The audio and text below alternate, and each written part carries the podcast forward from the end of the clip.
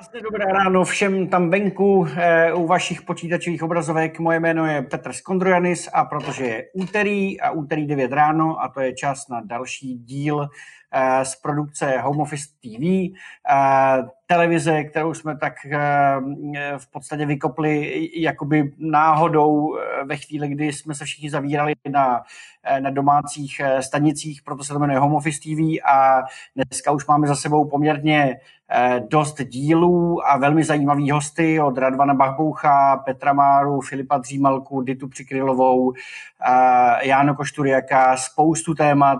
A dneska bychom vám rádi přinesli další. Eh, jenom připomenu, že minulé téma, minulý úterý tady na téhle židli před vámi byl, byl Michal Šrajem s Josefem Dvořáčkem ze Sonentoru a já vám doporučuji dneska po, po skončení tady tohohle z toho vysílání vám přijdou pracovní listy, nebo respektive všechny materiály, které eh, budou souviset s, tou, eh, s, tou, eh, s tím minulým vysíláním. Bylo to Osenontor, Osenontoru, skvělá firma Josef Dvořáček, určitě doporučuji, je tam prostě spousta inspirace pro všechny nás, co máme rádi eh, takový ten odpovědný leadership, dobrý firmy, eh, firmní kultury. Eh, jinak, jak jsem zmiňoval, pracovní listy a metodiky, to je jedna z takových charakteristik vlastně vysílání Home Office TV, eh, že po každém tom setkání setkání po každém tématu, eh, který se uskuteční, tak eh, kolegové z debatnu vypracovávají eh, pracovní listy a metodiky a vy si pak můžete vzít a vlastně použít to ve svých týmech. Vytváříme vlastně tím, tímhle s tím rozhovorem, vytváříme jako učící se smyčku a, a proto je to extrémně zajímavý. Eh, tak, jak nám klást dotazy v průběhu našeho vysílání, můžete se připojit na slido.com Eh, zadáte eh, do toho pole pro hashtag, zadáte Home Office TV a můžete posílat eh, dotazy v průběžně. Prosím, posílejte, určitě máme zajímavý téma, zajímavého hosta. Jinak vy, kdo se přihlásíte i se svým e-mailem potom do ankety, Eh, tak máte šanci vyhrát takový dárek, takovou cenu, kterou nám tady eh, právě připravili ze Sonentoru. Obrovská, skvělá dárková kazeta eh, čajů. Tady roste radost, kdo jste, já myslím, že všichni znáte Sonentora. Kdo byste náhodou neznal, tak určitě doporučuju.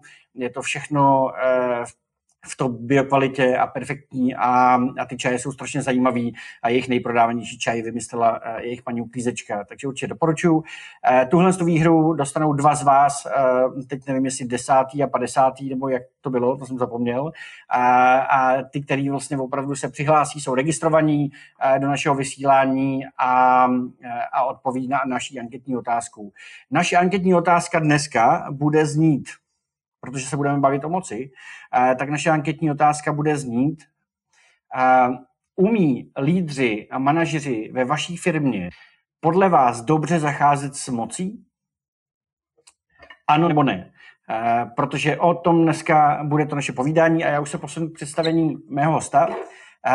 Martin Konečný Pracoval 14 let ve společnosti Quet, Quet Group eh, s Radvanem Bachbouchem, eh, vedl hodně rozvojových programů eh, z různých oborů, pracoval v Člověku v tísni, včera jsem s ním poslouchal podcast o, Africe, skvělý, pracoval v Sananimu s drogově závislými, vystudoval psychologii na Filozofické fakultě Univerzity Karlovy, je instruktorem firewalkingu, coachem, mediátorem, psychoterapeutem, ale já jsem si ho pozval hlavně proto, že poslední leta se věnuje oblasti vyjednávání a situačnímu leadershipu. A pracuje s top manažery. A jak už víme, tak ehm, v podstatě kdo je top manažer, tak, eh, tak nějakým způsobem má moc už ze své situace, ze své podstaty, ze své vizitky a jak to umíme používat, o tom si dneska budeme povídat. Tak Martine, vítej. Jsi tam, Martine? Zdravím tě. Dobré ráno. Já, já jsem se teďka lekl, že mám strašně dlouhý úvod, tak jsem rád, že si tam neusnul si. Uh, Martin, vítám tě tady, jsem hrozně rád, že jsi přijal pozvání. A na úvod, taková rozehřívačka, položím mi tobě tu stejnou otázku. Ubí lídři, manažeři uh, v Česku ve firmách dobře používat a dobře zacházet s mocí? Uh, já jsem vždycky trochu opatrný, eh, když eh, mám odpovídat na nějaké jako zobecnění, jestli umí nebo neumí, tak já zkusím na to odpovědět z takových dvou, eh, dvou pohledů a ten jeden je moje nějaká osobní zkušenost a ten druhý zkusím založit víc na, na nějakých datech, když jsme dělali výzkum v téhle oblasti, tak to, ta moje první zkušenost je tím, že jsem cestoval různě v zahraničí a, a, a myslím si, že práce s mocí není jenom otázkou firem nebo top manažerů. V podstatě tu moc má každý z nás. I tříletý dítě má moc a může říct, a dneska prostě tohle jíst nebudu a můžete se stavit na hlavu. Samozřejmě pak to každý rodič řeší různě. Já mám tři děti, eh, takže s tím mám bohaté zkušenosti.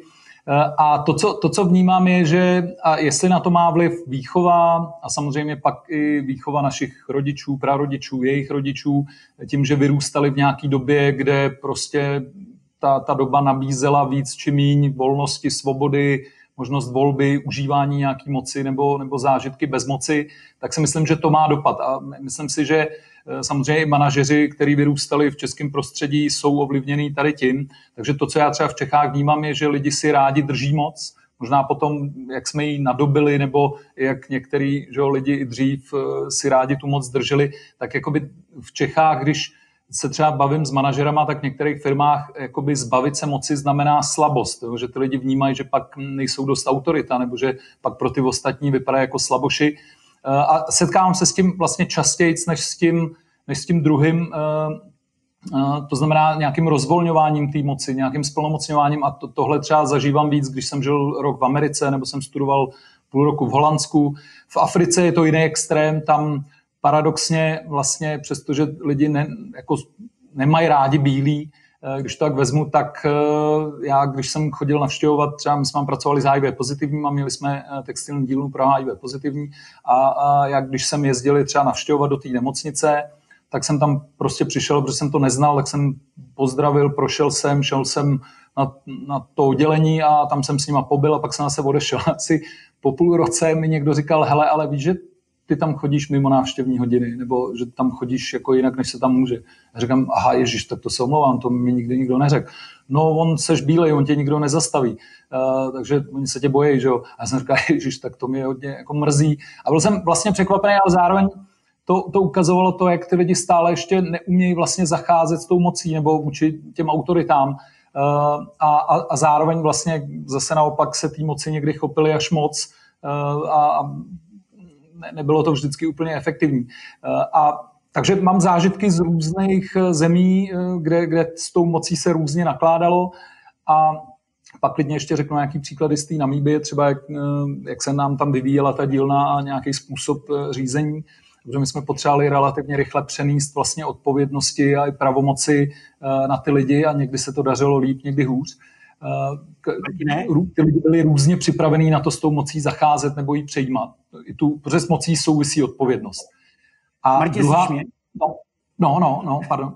Já jsem měl pocit, že jsi mě teďka chvilku, ne, ne, ne, já se omlouvám, že jsi mě teďka přerušil, ale ty jsi mi tak rozpovídal a utekl si mi do strašně moc tématů, a, ale no, no, já jsem tady na to okay. a mám taky pocit, že jsi neslyšel. A prosím tě, já to trošku zarámuju, protože těch témat je teďka nakoupil teďka mnoho. A aby to nebylo jenom o tom eh, vyprávění Martina Konečního, kde, kde všude a jak s tou mocí se potkal. Mm, otázka, teď přemýšlel jsem, jestli bych tě vzal u pohovoru, protože na otázku, jestli umíme v Čechách zacházet s mocí, si měl eh, teďka dlouhý příběh. Tak umí, umí tady v Čechách zacházet lidi s mocí? Z tvýho pohledu. Já si, mysl, já si myslím, že umí a že se to lepší. Že, že ten trend, eh, a za mě teda díky bohu, protože já jsem víc zastánce nějaký jako autonomie a ukazují to právě různý výzkumy, tak si myslím, že se to v těch firmách posouvá, že se to lepší, ale pořád jsou lidi, kteří s tou mocí zacházet neumí. Eh, a když teda teď vezmu víc těch dat, když jsme dělali eh, výzkum, jak vlastně to zacházení s mocí nebo ten situační leadership souvisí třeba s osobností a korelovali jsme to i s dalšíma jinýma faktorama, třeba s věkem, tak co se týče věku, tak to vůbec na to vliv nemělo. Ale tam, kde to třeba pozitivně výrazně korelovalo, bylo s lety zkušeností, případně s množstvím lidí, který ty eh, lidi vedou. To znamená, buď je to množství těch zkušeností v letech, nebo je to v tom, vlastně, jak často se do těch situací dostávám. A tam se mhm. ukazovalo, že vlastně čím, čím eh, jakoby víc ty lidi měli těch pracovních zkušeností, tak tím efektivněji řešili ty situace v tom testu. To znamená, a to, to byl pro nás vlastně nějaký validizační taky prvek, říká se tomu někdy face validita a zároveň, když jsme ten vzorek ořízli ještě o, o nějakou, říká se tomu expertní skupina, že opravdu vezmete jenom takový ty lidi, co tam, co byli na pozicích třeba CEO, jo, vedli 50 a víc lidí, tak eh, ta korelace se ještě víc zvýšila. To znamená, ukazuje se, že je to nějaká kompetence, že je to dovednost, která se dá naučit. To znamená, s tou mocí se dá naučit zacházet, což eh, věřím, že i třeba po dnešku může být inspirativní pro posluchače eh, zamyslet se nad tím, jak s tou mocí sám zacházím a kdy to vlastně efektivní je a kdy to efektivní není, protože ono se ne, nedá říct jednoznačně. No, promiň. Teď mi nahrál jo. Slyšíš mě už? Dobrý. Teď tě slyším dobře. No, no. My jsme každý zase v jiné místnosti, protože no. eh, pořád je korona, tak eh, aby jsme se jako slyšeli, aby to byla diskuze. Eh, nahrál si mi na otázku, která je taková filozofická hnedka na úvod. Já bych chtěl vlastně, aby jsme se dotkli toho, co je vlastně moc, protože když jsem si četl definici na Wikipedii, tak moc je, eh, nebo můžeme definovat jako schopnost jedinců a skupin prosadit své vlastní zájmy nebo záměry přes odpor ostatním. To je taková definice. A potom, když, si, eh, když se podívám na citát Abrahama Lincolna, tak chceš-li poznat charakter člověka, dej mu moc. Co je vlastně moc? No.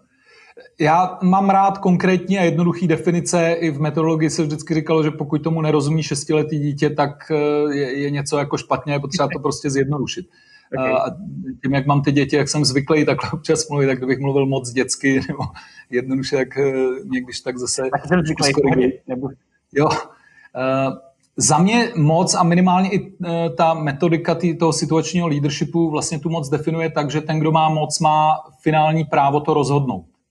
Proto se tam pak i rozlišují ty jednotlivé třeba styly. Takže já vnímám moc jako něco, co a teď já jsem zažil různé polohy té moci, opravdu třeba v Namíbi Šimon Pánek byl v tomhle velmi delegativní a mě to vyhovovalo, protože měli jsme budget a já jsem si mohl sám rozhodnout, s kým chci spolupracovat, s kým nechci.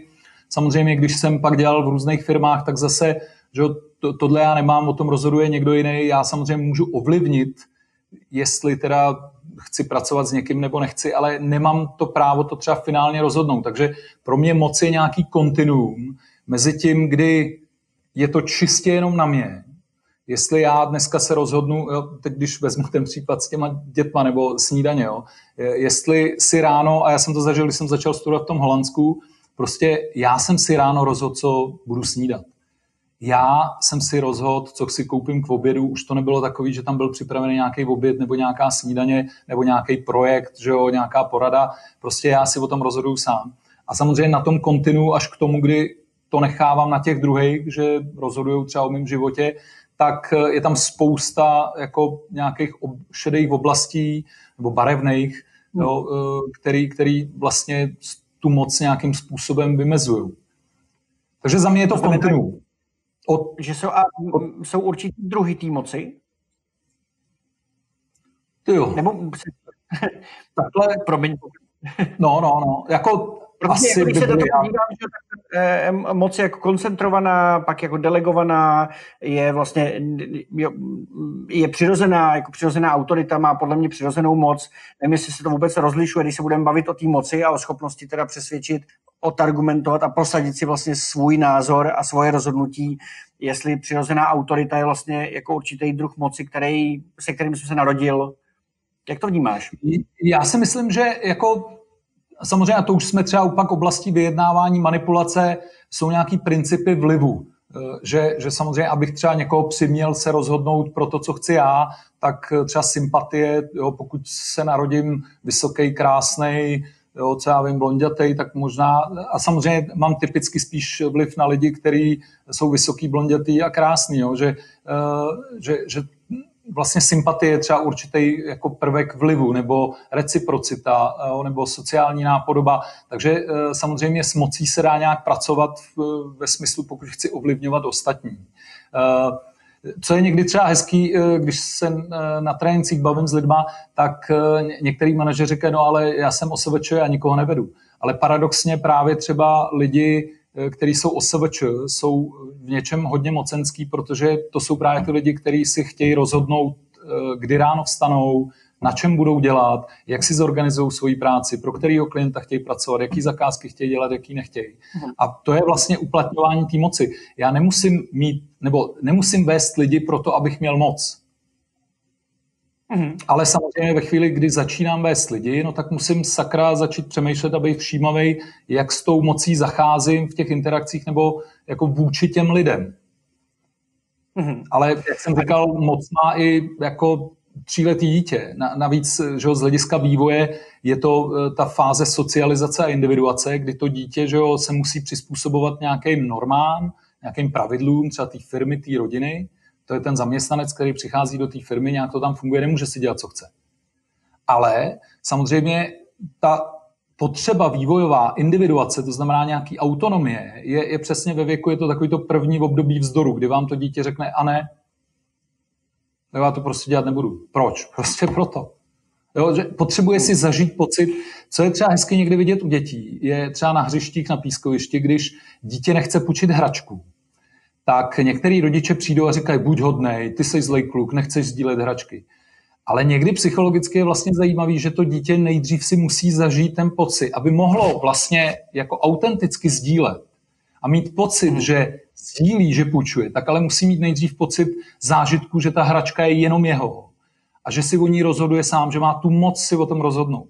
Pak může mít nějaký, a tady už jsme u nějakého růstu a zralosti. Některý lidi zase vzhledem třeba k výchově nebo k situacím a zážitkům, do kterých se dostávali, tak eh, nikdy třeba ani nezažili, že, že si můžou o věcech rozhodnout sami. Jo, to je, když se podíváte na to, jak třeba děti nebo v rodinách se funguje, jsou pokojíky, kde jsou bílé stěny, protože maminka rozhoduje o tom, jak vypadá dětský pokojík.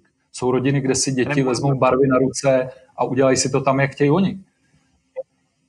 Můj pětiletý syn nade mnou má velkou moc eh, a včera o víkendu jsem zjistil, že mnou pozitivně manipuluje, protože eh, když jsme se rozhodli, že pojedeme na kolo, tak mi v průběhu toho šlapání na kole říkal, že jsem nejlepší tatínek. Eh, takže mám taky pocit, že v pěti letech můžu pozitivně manipulovat. S tou mocí často se říká a mm, já furt vlastně mm, nevím, jestli se k tomu jako do, doputujeme, jo, ale protože mi přijde, že když jsem si studoval tu moc vlastně při přípravě na ten náš rozhovor, tak to je tak komplexní téma, vlastně tak jako no. obrovský no. téma, takový vlastně vrstev a, a barev, že, že je to eh, až neuvěřitelné. A často říkáme, že eh, jako eh, s mocí roste, nebo s, s rostoucí mocí roste odpovědnost.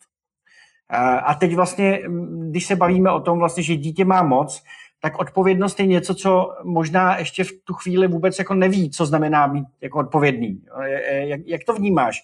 Je to, je to ta zralost věkem, nebo když se, když se budeme bavit o tom, teda, že tu moc můžeme se učit nějakým způsobem s ní pracovat a nějakým způsobem ji teda kontrolovat, formulovat a, a vlastně být k ní vnímavější, tak jak na to mám jít? Jo? Dejme tomu, že prostě jsem začínající eh, vstupuju, já nevím, na trh práce, nebo poprvé vedu svůj tým, nebo něco. A je pro mě prostě jakoby no, moc taková ta uvědomělá vlastně je statusární jako něco nového. Jak mám teďka začít pracovat s tím, aby pro mě moc byla eh, vlastně nástrojem, který si uvědomuji a jsem k němu odpovědný, citlivý a vnímavý?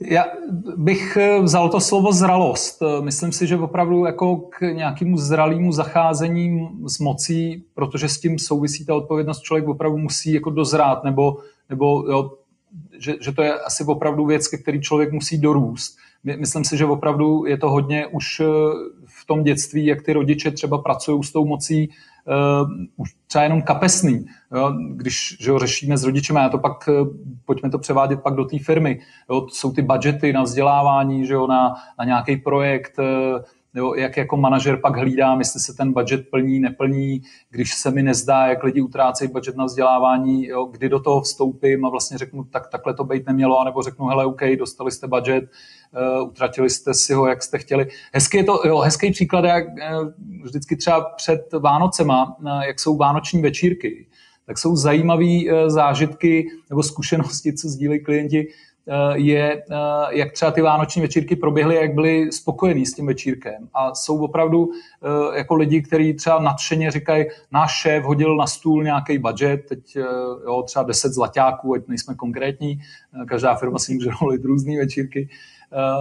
A, a řek, pozvěte mě, jo, jenom si přeju, ať to není zakouřená čtyřka, prostě ať se tam dá mluvit a neštípou mě oči po půl hodině. A nechám to na vás. Jo, Vánoční večírek, vaše akce, rád se zúčastním. A jsou firmy, kde lidi říkají, no, uh, náš šéf, šéfová nám jako řekla, v čem máme přijít, jaký kostýmy si máme vzít, jaká bude hudba, kdy se rozdají diplomy, uh, dokonce určila sekretářce, jak mají být namazaný chlebíčky, že nejdřív jde máslo, uh, jaká vrstva sejra a pak oliva, a ne opačně. Jo. Takže a, a, že a ty lidi mikromanažují, protože nechtějí pustit tu kontrolu. A tady si myslím, že už je to i o naší schopnosti vlastně nekontrolovat věci nebo uh, jako pustit tu moc a důvěřovat lidem. Jo? A tady se to téma moci začíná uh, vlastně spestřovat tématama, jako je důvěra, uh, perfekcionismus. Jsou lidi, kteří vlastně tu moc nepustí, protože se bojí, že by ty věci nebyly, jak chtějí oni.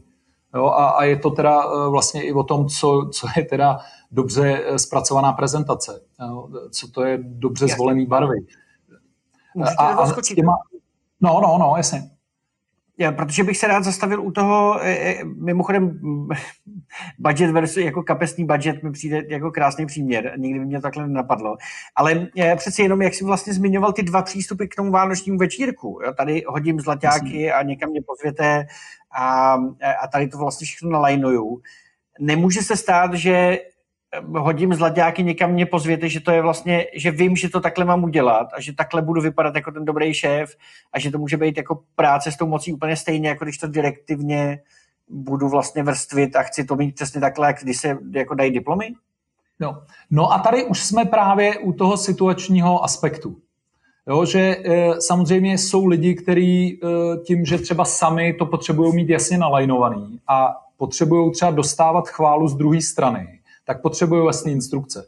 Pro ně může být naopak velmi zúzkostňující, když řekne, když hodím budget na stůl a řeknu, hele, udělejte ten večírek, jak chcete vy a pozvěte mě. Tak on, ta první myšlenka může být, no a jak to mám udělat, aby ten šéf byl spokojený, nebo aby se to líbilo všem. A vlastně ten, ta svoboda, protože moc je taky o nějaký svobodě, a ta moc, kterou najednou mají, to rozhodnou, a ta zodpovědnost vlastně za pak ten výsledek, že? a tady už taky záleží, jak jsou lidi sebevědomí v tom, že prostě řeknou, hele, to, že se třetině firmy ten večírek nelíbil, je OK, prostě to tak je v životě, nemusí se všechno líbit všem. Jo. Aspoň teda většina řekla, že to bylo OK. Jo, a jsem ochotný uníst i tu kritiku, jo, jsem ochotný uníst to, že se to občas lidem prostě nelíbí, uh, to moje rozhodnutí nebo to, jak jsem to zvolil. Uh, ale některý lidi tohle neunesou a vlastně naopak řeknou, ty hele, radši šéfe, to naplánuj ty jo, že já nechci pak tady řešit, že se někomu ten večírek nelíbil a, a anebo že tobě se to nelíbilo. Takže neunesou vlastně tu míru té svobody v té odpovědnosti, kterou to na sebe váže. Mhm.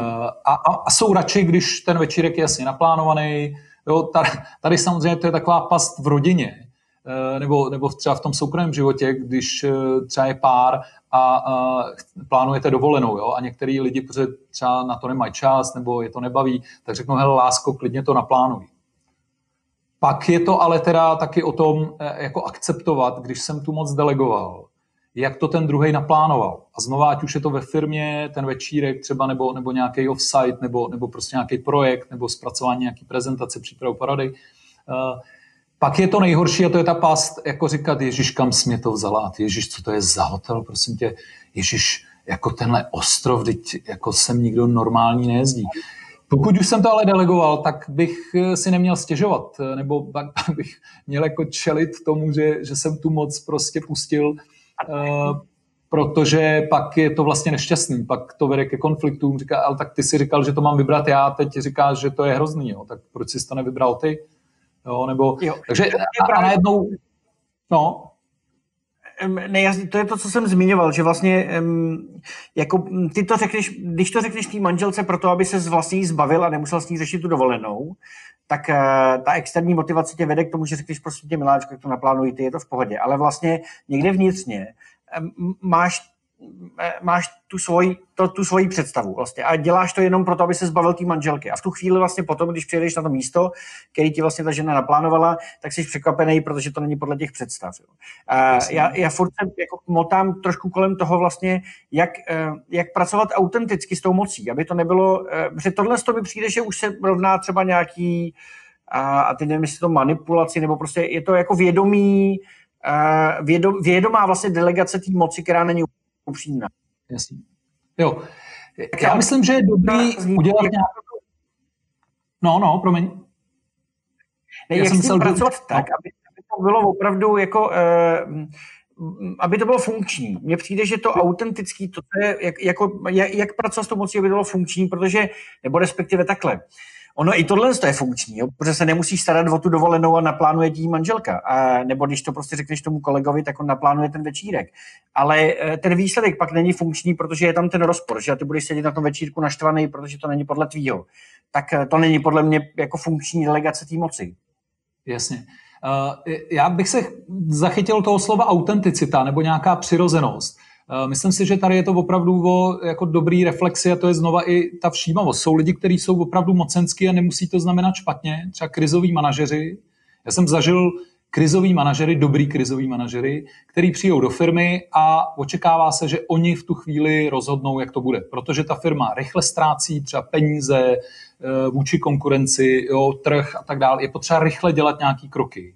A to nejde dělat koncenzuálně. Jo, tam prostě musí fakt přijít jeden člověk, rozsekat to.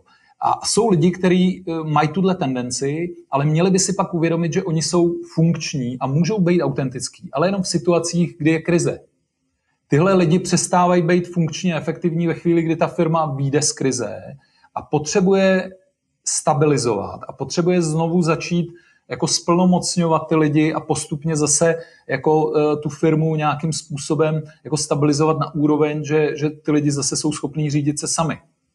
Uh, to znamená, proto jsou třeba některý manažeři najímaný jako interim manažeři, že, jo, že přijdou opravdu jenom na půl roku, nějak to tam postaví a zase jdou jinam, protože aby mohli zůstat autentický, tak nemůžou dál v té firmě zůstávat. Bohužel, pokud některý manažeři nemají tuhle reflexi a zůstávají v té firmě dál, tak vlastně někdy se vytvoří takový krizový řízení, že ta firma jede takovou jako kontinuální krizi a někdy to vede vlastně tak trochu, jako ta spirála ne, nevede nahoru, Není to vývoj, ale vlastně buď se to cyklí, anebo to naopak jde dolů. To znamená, že ty manažeři, kteří typicky uvíznou v tomhle třeba jediným stylu, tak eh, uvíznou v mikromanagementu, přetížejí se, začnou mít zdravotní problémy. Já bohužel vídám tohle docela často ve firmách, že tyhle manažeři se fakt někdy upracují jako buď k vážným zdravotním problémům, nebo, a to je vidět třeba v těch velkých konzultačkách, jo, eh, že, že až vlastně jako jako ke smrti, že dostanou infarkt a umřou, že častokrát vlastně eh, je, je to vidět, tyhle nedostatky té energie nebo toho přetížení jsou vidět právě v nějakých momentech, jako je Vánoce, nebo když se finišují projekty, nebo končí fiskální rok, tak eh, najednou lidi říkají, šel jsem do práce a probudil jsem se na jipce. Jo, a dřív jsme to slýchali z Japonska, že se lidi upracují k smrti a, a tady se o tom samozřejmě ještě nemluví, protože firma se nechlubí tím, kolik zaměstnanců skončilo na jipce jako před Vánocema. Uh, ale, ale je to vážný problém a je to často důsledek taky neschopnosti vlastně pustit tu moc a, a že si ji držím i na úkor jako v momentě, kdy už to není efektivní.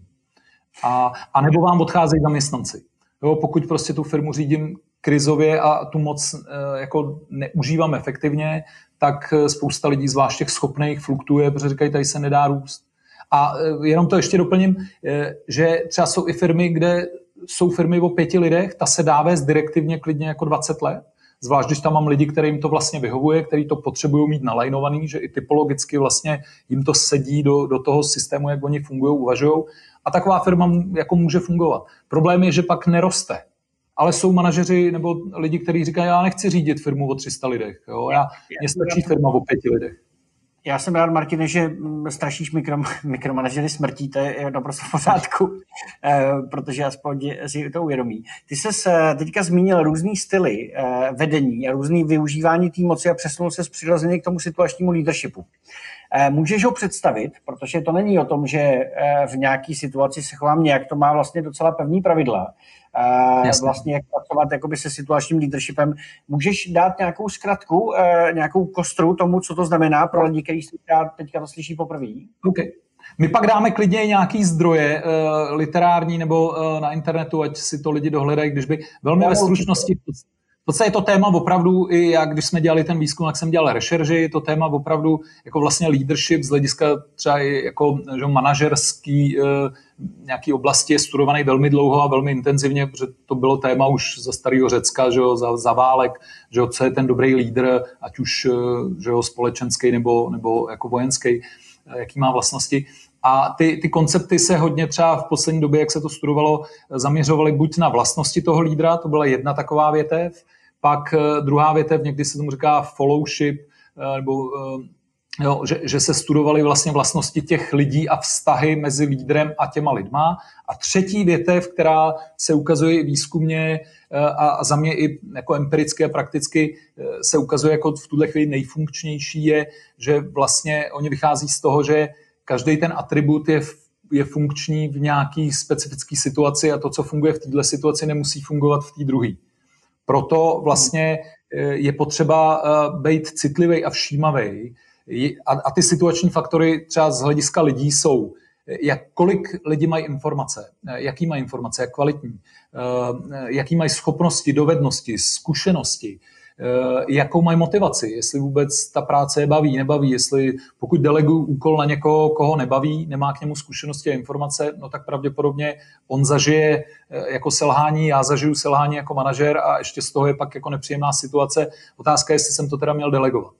Tady je lepší být eh, direktivní, třeba u juniorních, neskušených nováčků. Naopak tyhle lidi to očekávají. Na ně, když delegujete, tak můžou být právě zmatený, jako co se po nich chce oni jsou tu noví, oni neví, jako, jo, uh, zkouší mě ten člověk, jestli to umím a tak dál.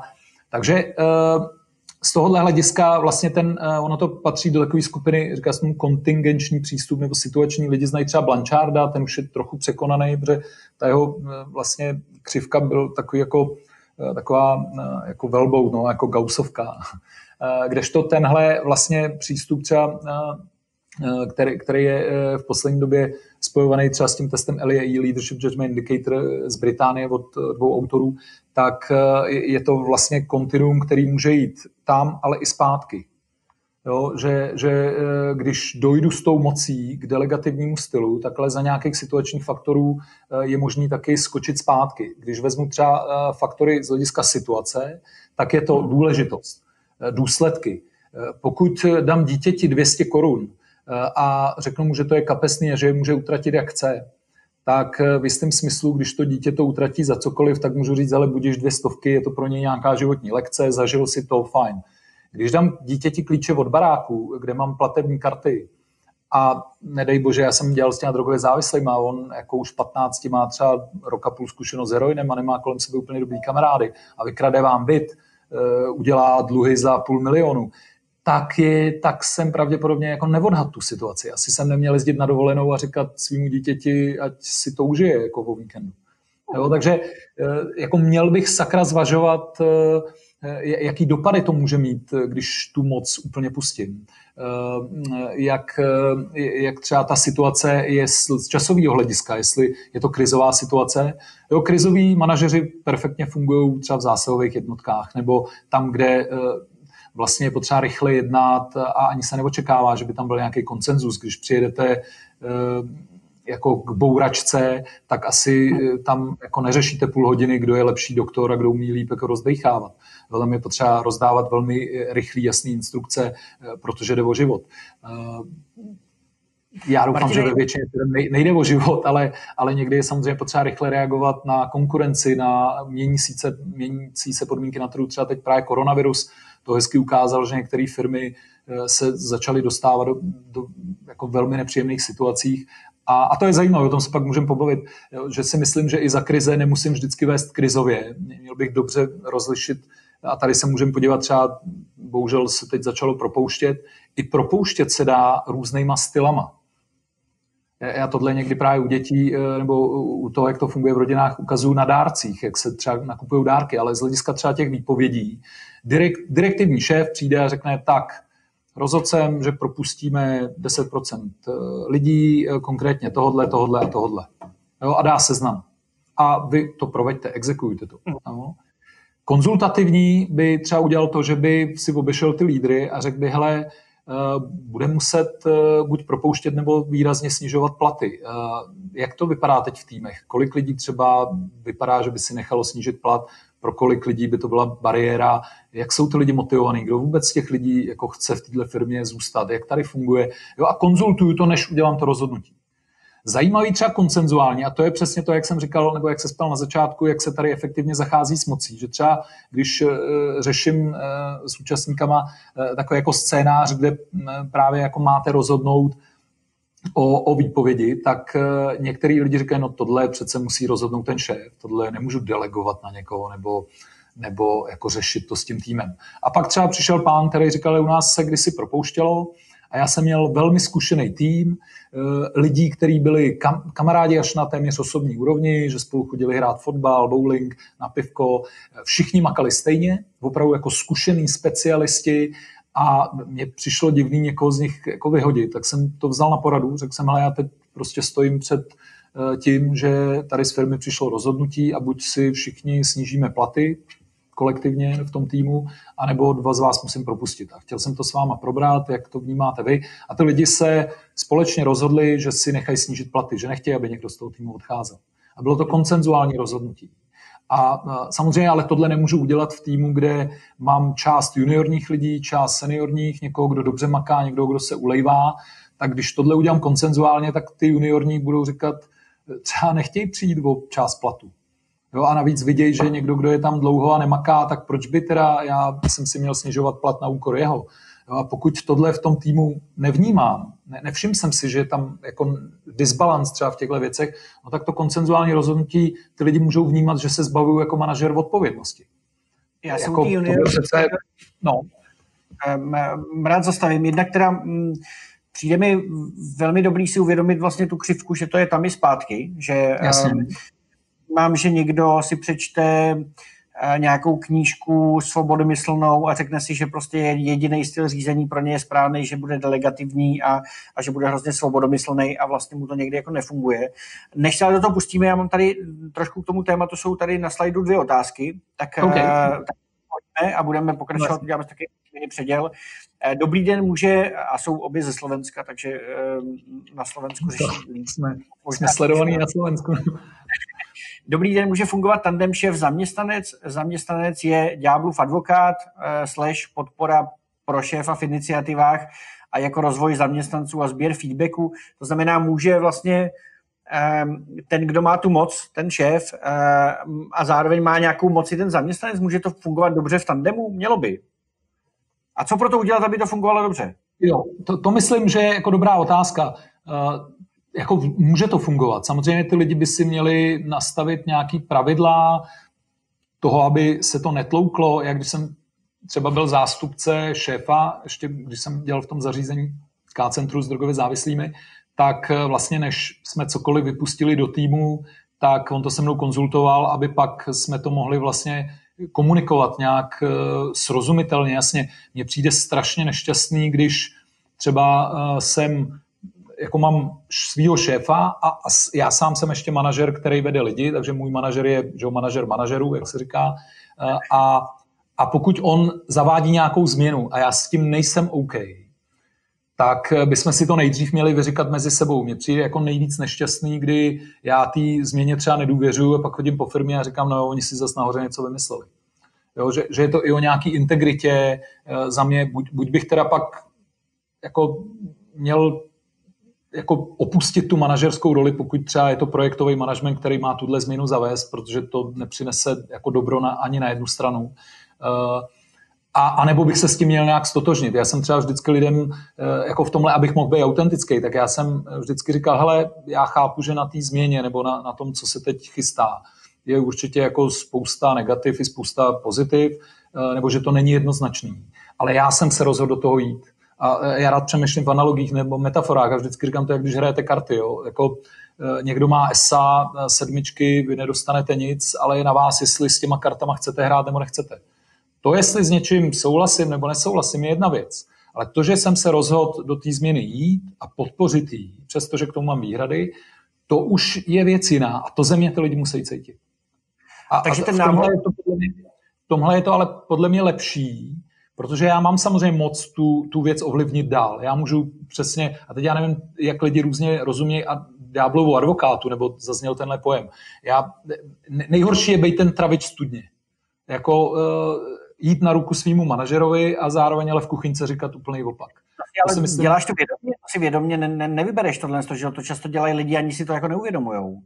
Některý lidi to dělají, ani si to neuvědomují, a některý lidi to dělají velmi vědomě, protože tím samozřejmě získávají určitý moc a vliv. Neformální. Mm-hmm. No a t- aby to teda fungovalo dobře, tak uh, ty, ty si říkal, že vlastně jako ty si zvolíš tu míru toho a opustíš ten manažerský vlastně post teoreticky, aby si mohl dobře fungovat s tím zaměstnancem. Mně tady v této otázce přijde velmi zajímavý to vymezení sí vlastně těch hranic, jo? aby dobře fungoval vztah vlastně toho šéfa s tím zaměstnancem jako podpůrný na obě strany, tak jak si správně vymezit ty hranice? Jo? Je to otázka, že musím mít přesně dobře definovaný projekt, dobře definovanou tu práci, jak to jako udělat tak, aby tenhle ten tandem dobře fungoval, protože to se často děje v těch firmách, že vlastně, ty jsi zmiňoval manažer, manažera, manažera, manažera, e, jo, a někdy vlastně spolupracují spolu manažeři, kteří jsou o dvě úrovně tak, a, tak jak, jak, to správně nastavit, aby tam nebyla tato hierarchie, která to dost kazí, mi přijde v občas v českých podmínkách, ale aby tam byla spolupráce. Jo. Je to o komunikaci. A to je to, co je klíčová kompetence. Je, je to o tom si to umět vyříkat. Pokud jako manažer vám nesvěřím někde nějakou moc, tak bych ale měl vám třeba vysvětlit, proč u tohohle projektu jsem vám nedal jako pravomoc to rozhodovat. Pokud vám ji dávám, tak bych ale to měl taky nějak jasně říct a říct, hele, já ti v tomhle důvěřuju. Cítíš se na to? Jo, je, je, je to znova, jako myslíš si, že to zvládneš nebo potřebuješ ode mě nějakou podporu? když, když to vezmu z opačného konce třeba u řešení konfliktů, tak eh, někteří manažeři mají pocit, že delegativní styl vypadá následovně. No? Že třeba dva lidi přijdou za mnou, dohadují se a já řeknu, hele, tak prosím vás, kolik vám je? Ty, ty jste chlapi od rodin, tak se snad zvládnete dohodnout. Ne? A řeknu to stylem vlastně, že ty dva lidi skoro hm, jako pochopí, že mi na tom vůbec nezáleží, že mi to nezajímá, jako neobtěžujte mě. Já samozřejmě, když bych, takže to není jenom o tom, jak použít tu moc, ale i o té formě, jakou ji používám. Já můžu říct, hele, já bych eh, byl rád, kdyby takovouhle věc jste si do budoucna a zkusili i třeba teď jako vyřešit sami. Zároveň ale mi dejte prosím vědět a pojďme se domluvit třeba, že do týdne mi dáte vědět, jak to dopadlo, jak jste se dohodli. A pokud byste nenašli řešení nebo pokud byste nezvládli se domluvit, tak já do toho rád vstoupím, rád vám s tím pomůžu a z toho delegativního ukračuju na ten konsenzuální. Pokud to nefunguje ani tam, že třeba sedím s těma lidma a vidím, že ten jeden je velmi nekonstruktivní, nebo oba jsou velmi nekonstruktivní, no tak můžu ukročit znova ještě o ten krok zpátky k tomu konzultativnímu, že si aspoň vyzbírám názory, nápady těch lidí, pohledy, stanoviska v obou stran, ale jako vidím, že ty lidi nemají zájem se dohodnout, tak je to na mě jako na manažerovi vlastně pak na základě těch nápadů, informací, těch návrhů to rozhodnout já. Pokud jo. vidím, že to ani tady nefunguje, že ty lidi nejsou ochotní dávat návrhy, nápady, no tak musím být direktivní, se sbírám si aspoň nějaké informace a pak to prostě rozčísnu a v nějakém extrémním případě třeba i prostě někdo jde tu odpověď teda, že je důležitá vlastně za první komunikace, kontinuální, neustálá a, a, a vlastně mm, dát najevo ten zájem o to, že vlastně to není takový, Jasně. že to chceš delegovat jako, tam, jako tý manželce Miláčku zaříct mi tu dovolenou, protože se tím nechci zabývat. Takže vlastně dát ten zájem, že chceš, aby to ty lidi vyřešil, nebo vlastně deleguješ, ale ne proto, že se toho chceš zbavit, ale vlastně je to furt o té spolupráci a ta komunikace je, je, je jako extrémně důležitá. Tak já doufám, že jsme ten první dotaz odpověděli. Je něco, co jsme zapomněli, aby fungoval vztah manažer zaměstnanec dobře, když tak stručně, to by se strašně...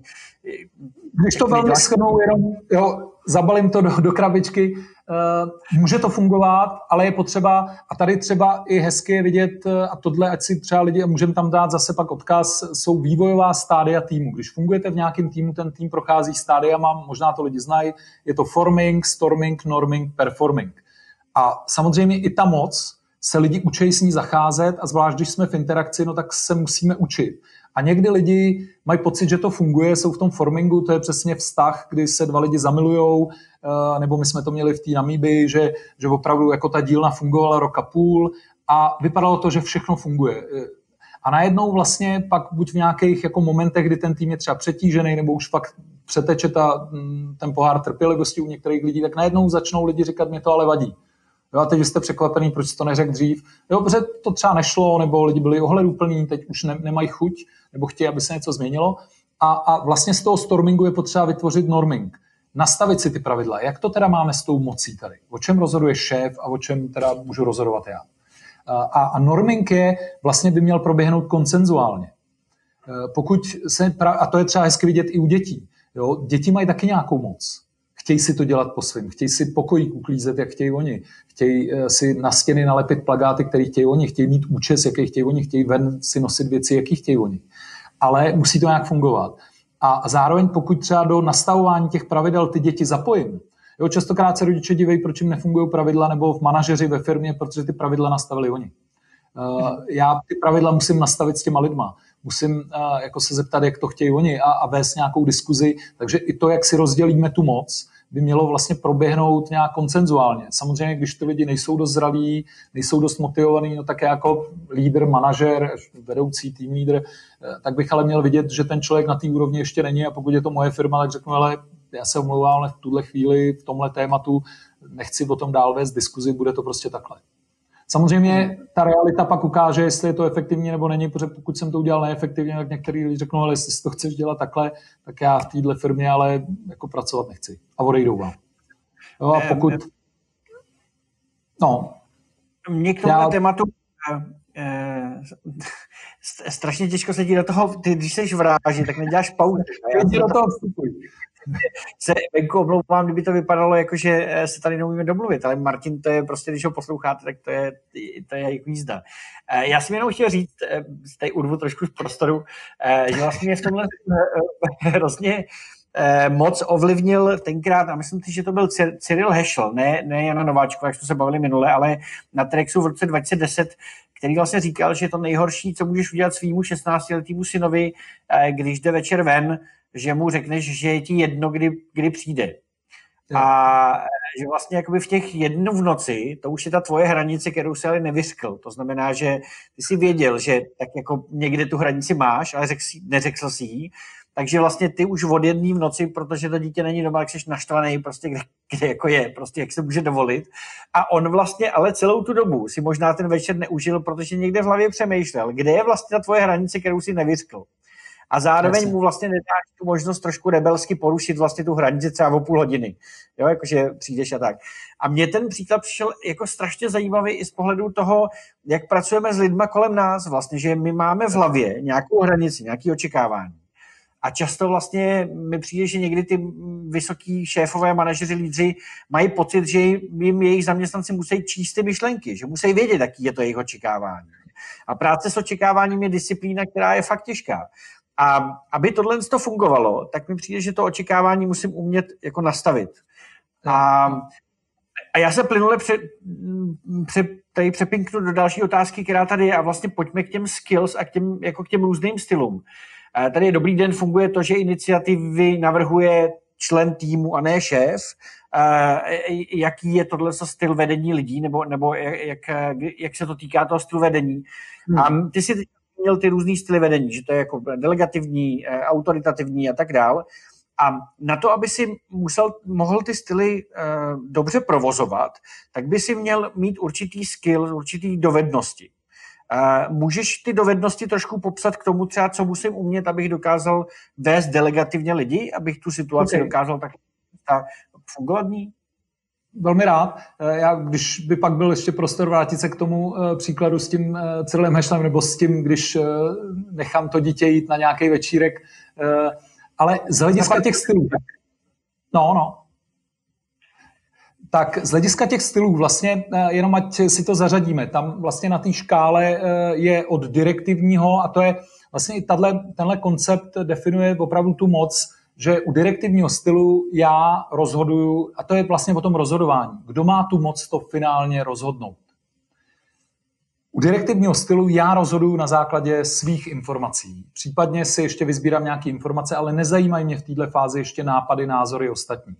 Konzultativní je fáze, kdy už vnímám, že lidi mají nějaké zkušenosti, jo, už se cítí třeba, že mají zajímavé nápady, mají zajímavé informace, tak si sbírám nejen informace, ale i názory, nápady těch lidí a konzultuju to s nimi. Ale já pořád si držím ještě tu moc to rozhodnout.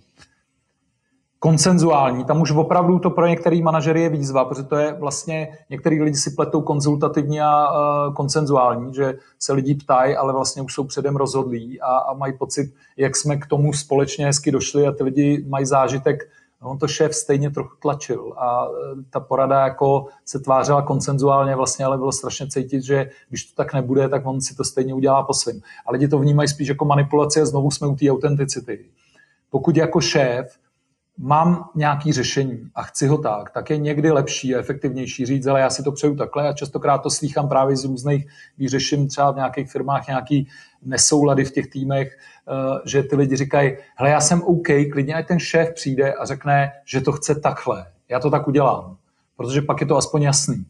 Nejhorší je a nejdemotivující pro ty lidi je, když ten šéf řekne, hele, udělej si to, jak chceš, nechám to na tobě a pak v nějaký moment do toho vstoupí a řekne, že on si to představil přece jenom trochu jinak a jestli byste teda ještě nezvážili tohle a ty lidi vnímají, že je tam výrazný tlak a z pozice té jeho autority mu nechtějí třeba odporovat, protože že jo, pak na tom jsou závislí jejich bonusy, kariéra a tak dál, tak mu jdou na ruku, ale vlastně vnitřně vnímají pocit selhání nebo, nebo proč jsem do toho teda investoval takového času a energie, když on stejně dopředu věděl, jak to chce a tím si někdy ty lídři, manažeři vychovají vlastně lidi, že jim dodávají takzvané zmetky, jo, jenom třeba 60% nebo 80% práce, protože ty lidi říkají, no on si to šéf stejně pak předělá nebo udělá jinak.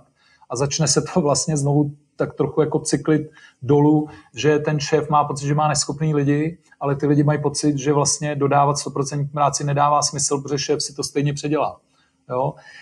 A ve chvíli, kdy vlastně teda přecházím ještě od toho koncenzuálního, kdy to vlastně rozhodujeme společně, to znamená na základě našich návrhů děláme společný rozhodnutí, no tak přecházím k tomu delegativnímu a to je, že já vlastně říkám, rozhodněte si to sami. Eh, nechám to na vás. A, a vlastně tohle mocenský kontinuum můžu, jak si říkal, jako točit vlastně tam a zpátky. A tím, že já mám asociativní myšlení, tak teď potřebuji od tebe, Petře, eh, eh, buď říct, že jsem odpověděl na otázku, anebo mě ještě skorigovat. Hele, jo, myslím si, že jsme na to odpověděli, ale nebo respektive vlastně dovednosti si chtěl. Přesně tak, ty dovednosti, jo. takže jsme na to odpověděli. no.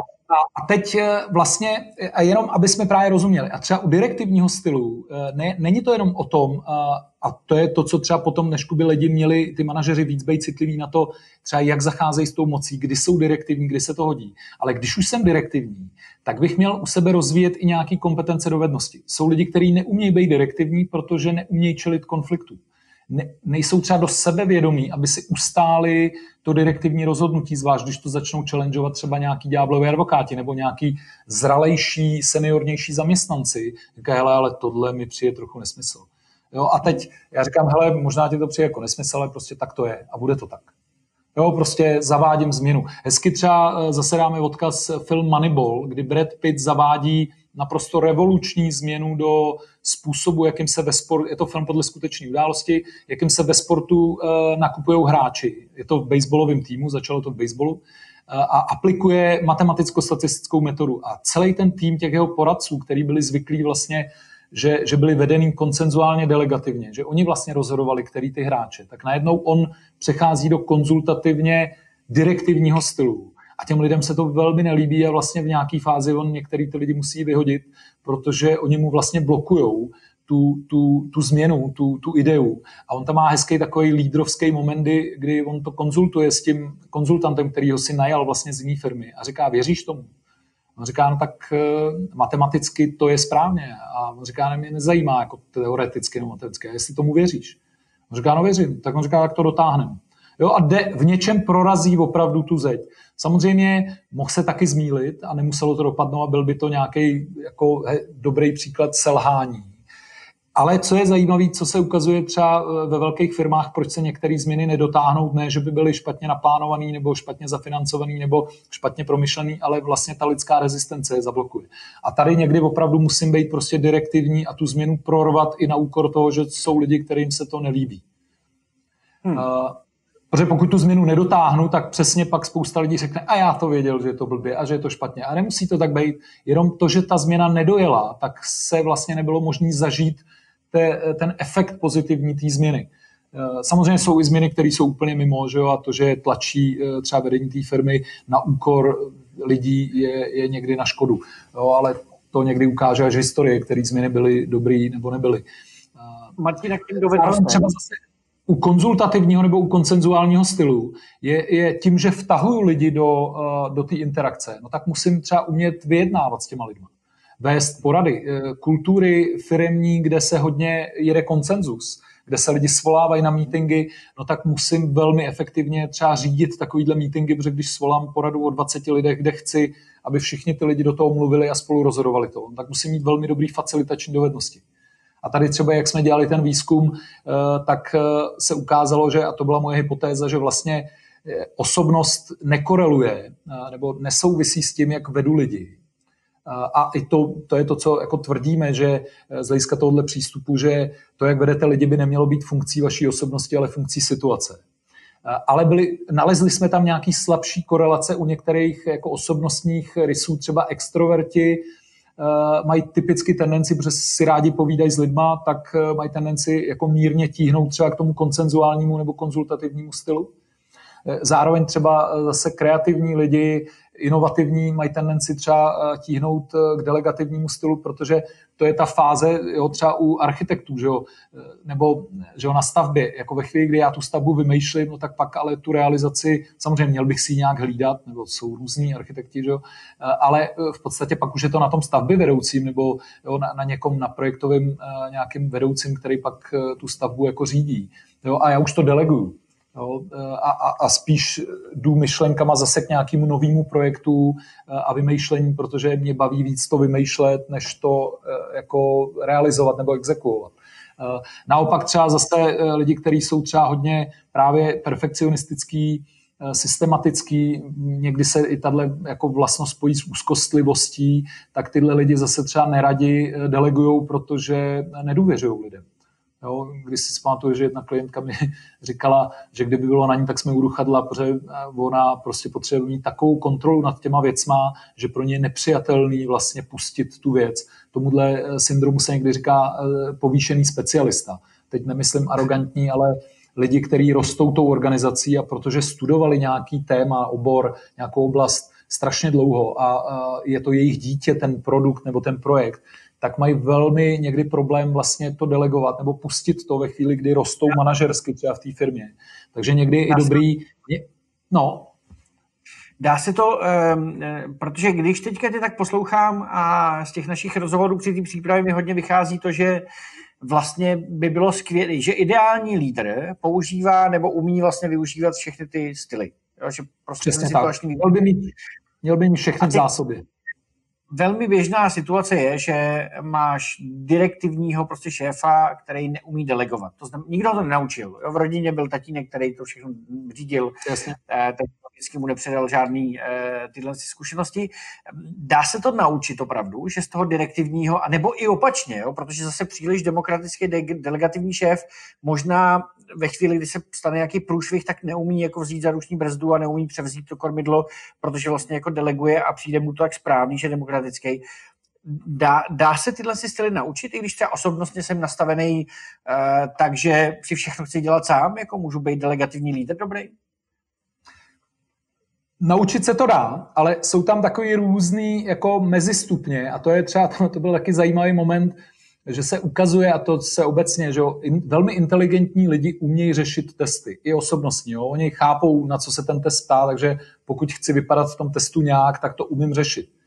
To je ale důležitá vlastnost. To je jako v autoškole. Jo. Ve chvíli, kdy se naučím nějaký pravidla, třeba právě ty pravidla toho, jak vést lidi z hlediska, jak zacházet s mocí z hlediska těch situačních faktorů, tak ale pak stojím na té křižovatce. A to, že vím, že mám teď dát přednost zprava, to je důležitý předpoklad pro to, abych tu přednost dal. Lidi, kteří neví, že mají dát přednost zprava, no tak eh, vlastně udělají nějaký neefektivní krok a způsobí třeba bouračku, nebo mají zrovna kliku, že zprava nikdo nejel a nenabourá je nikdo. Je ale otázka, jestli i přesto, že vím, že bych měl teď dát přednost zprava, nebo že se nejezdí po chodníku, nebo že se neparkuje jako na chodníku, tak jsou lidi, kteří stejně na tom chodníku zaparkují. To znamená, první předpoklad je vůbec si uvědomit, a všímat si, kdy je co efektivní. To, jestli tou cestou pak jdu, to už je taky pak někdy otázka právě týmí preference a přirozenosti a autenticity, Že já vím, že bych měl svolat poradu, ale vzhledem k tomu, že se úplně na tu poradu jako necítím, že bych uřídil 20 eh, třeba, jo a teď zvlášť, když třeba projektoví manažeři, a to je třeba velký téma u projektových manažerů, aby zvlášť, když vedou třeba eh, hierarchicky výš postavený lidi, no tak někdy i svýho šéfa nebo B minus jedničku musím prostě trošku jako, jak to říct, jako uh, usměrnit uh, a, a říct mu, helejte, já respektuju vaši zkušenost tady ve firmě, ale tohle je můj projekt a já teď potřebuji od vás, abyste dodal tohle. Jo? Samozřejmě musím to udělat nějakou velmi kultivovanou formou, protože když si naštvu eh, jako hierarchicky výš postavený lidi, tak začnu mít problém. Že jo? Tyhle lidi taky můžou zařídit, že ten projekt nedopadne, nebo městí firmy postupně vysekají.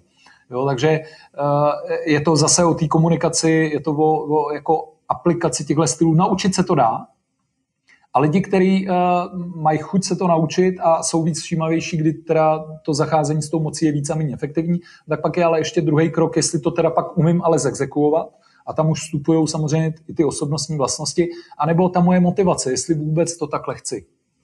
A zažil jsem firmy, kde fakt někdo říkal, eh, slyšel jsem pojem třeba vylej takvárko jako to, že někomu odejde polovina týmu během třeba dvou let, nebo nárazově, tak někdo řekne, že to je přirozená obměna týmu, prostě občas je potřeba vylejt akvárko, vyměnit rybičky a, a nabrat nový lidi. Co je někdy problém, když to není vaše firma, jste manažer v korporátní společnosti, tak takováhle výměra umí stát třeba 10 milionů korun. Já nevím, jestli jako chci mít ve firmě manažera, který má pocit, že tohle je běžná obměna za 15 jako mega Eh, takže samozřejmě neefektivní eh, vedení nebo neefektivní zacházení s mocí vede k tomu, že vám fluktují lidi nebo jsou demotivovaní lidi. No a snižuje to třeba, pokud eh, máte nějaký startup a chcete ho pak prodat, tak to snižuje hodnotu té firmy, protože pokud koupím firmu, kde mi pak polovina lidí odejde a já do toho budu muset nalejt dalších 15 milionů, jenom abych ty lidi znova sehnal, nebo je nějak motivoval na kop, tak ta firma má minimálně o tuhle hodnotu nebo o, ten, o tuhle částku nižší hodnotu, případně ji nikdo vůbec nekoupí. Já jsem slyšel, tak jak ty mluvíš o velití akvárka, tak já jsem slyšel o stříhání nechtů. To jako, když si stříháš nechtů, no. Eh, že to musíš udělat, což znamená, že to je pravděpodobně jako méně lidí, než v případě velití akvárka.